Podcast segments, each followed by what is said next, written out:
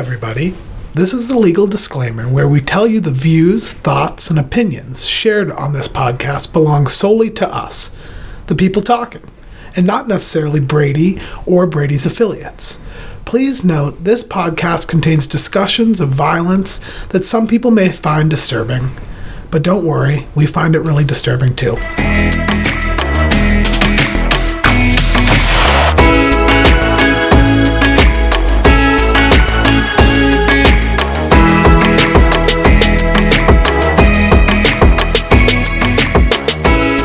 To the teaser for Red, Blue, and Brady. Red, Blue, and Brady combines the best of current events and personal narratives exploring the epidemic of gun violence in America. With Brady's staff, survivors, activists, writers, politicians, we try to provide you with an informative and at times humorous, if we can, discussion about the country's love of guns, the repercussions that come as a result of that love, and efforts to find a middle ground within the movement to prevent gun violence. We want you to learn the whys and hows, but most importantly, what needs to be done to stop this epidemic of gun violence that touches us all. Basically, we want people to know what it is that Brady does and how it does it, and also that gun violence prevention is bigger than just Brady. This is a movement, one that every American should care and know about. And we're Red, Blue, and Brady because we're not a political entity. We're an American nonprofit organization, one that is devoted to gun safety and against gun violence.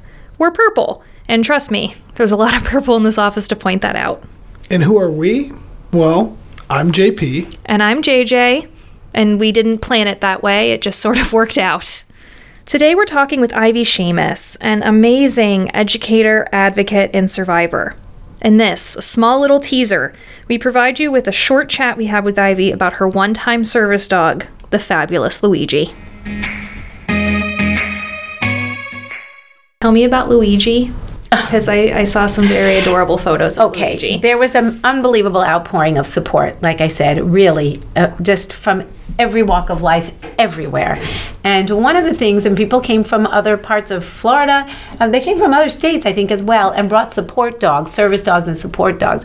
And we were at, it was the right after the shooting, they had a, a run. Scott Beigel was a teacher that had held the door open for kids to find safety, and he was shot and killed. And it was his first year. He was in my department. Awesome young man. Um, and he was the cross country coach as well. He didn't know anything about cross country. He would just say, run fast. Um, he was darling. He was so cute. They had shirts now made up. Just run fast. Um, and he, they, we had, they had an impromptu kind of a run for him at the park in Parkland right after the shooting, a couple days after.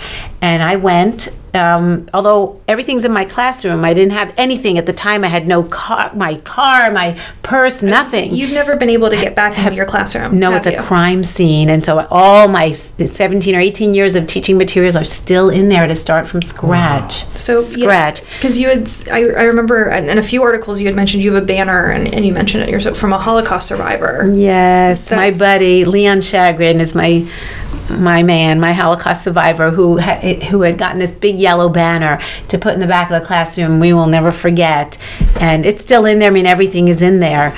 Uh, It's but just sort of looking over. all my materials. Yep, they're using it as a crime scene because the state prosecutor is looking for the death penalty, and that um, trial won't be till 2020. So we've had to use, like, like I said, portable classrooms, but. Um, so we went to this park, and um, so I had nothing. So what people had to give me rides. I had no purse, nothing. I mean, everything was in the classroom, and I couldn't get back in there. And I looked over and saw these women with golden retrievers. And uh, my head was in a state of fog, and because uh, you know, and I looked over and I said, "Oh my God, that's what we need." I, I don't want I don't want pills and whatever people were trying to say, say well, you need this and and, and I, I, I want to go pet that dog.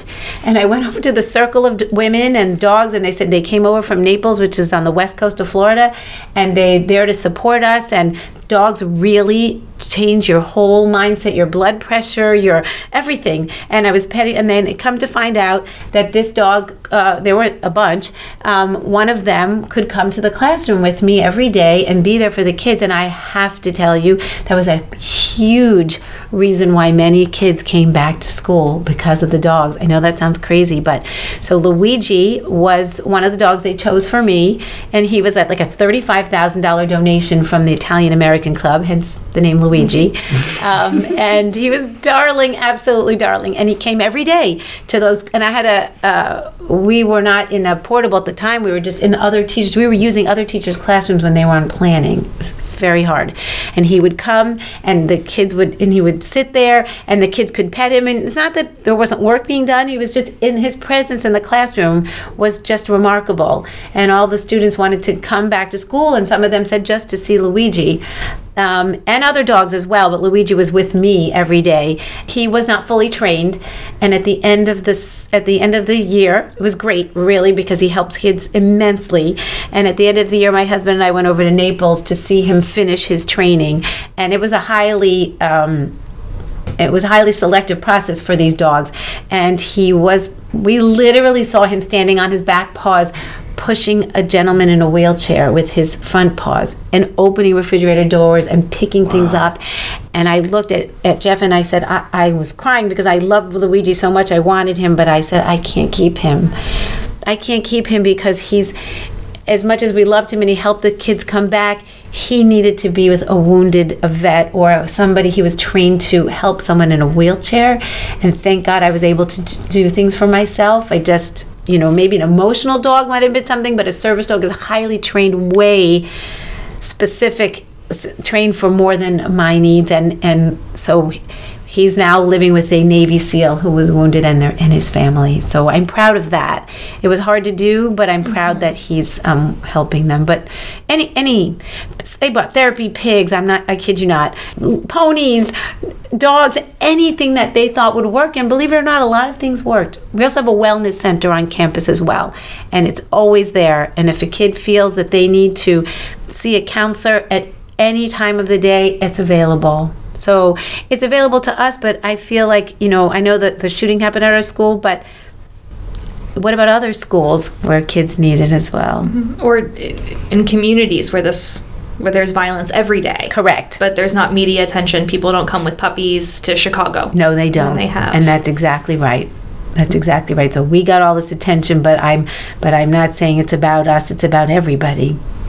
Yeah, and, and that's why we advocate for those types of mental health resources to be in all these schools. So hopefully they can be preventative as well. Yes. But thank you again. I'm glad we got to talk a little bit about service dogs. That's one of my favorite topics. Uh, I know. I know that JP loves them, but and I'm a we're all big pet people Yes, here at Brady. big fan. That was Oh, also yes. part of my interview process, actually. Oh, like I like like to let them know like cat or dog, and then defend my Oh, choice. Everything. That, well, everything, but I, I lean towards the cat. Oh, okay. I feel like you got to earn it. Okay. more. Dogs are just endlessly giving, but that's why I think probably Yes, I would always there. think that. I want to be the person my dog thinks I am, right? Yeah. So, if only we all could be. yes, I believe me, all dogs would be united against gun violence if they could talk. Mm-hmm. All.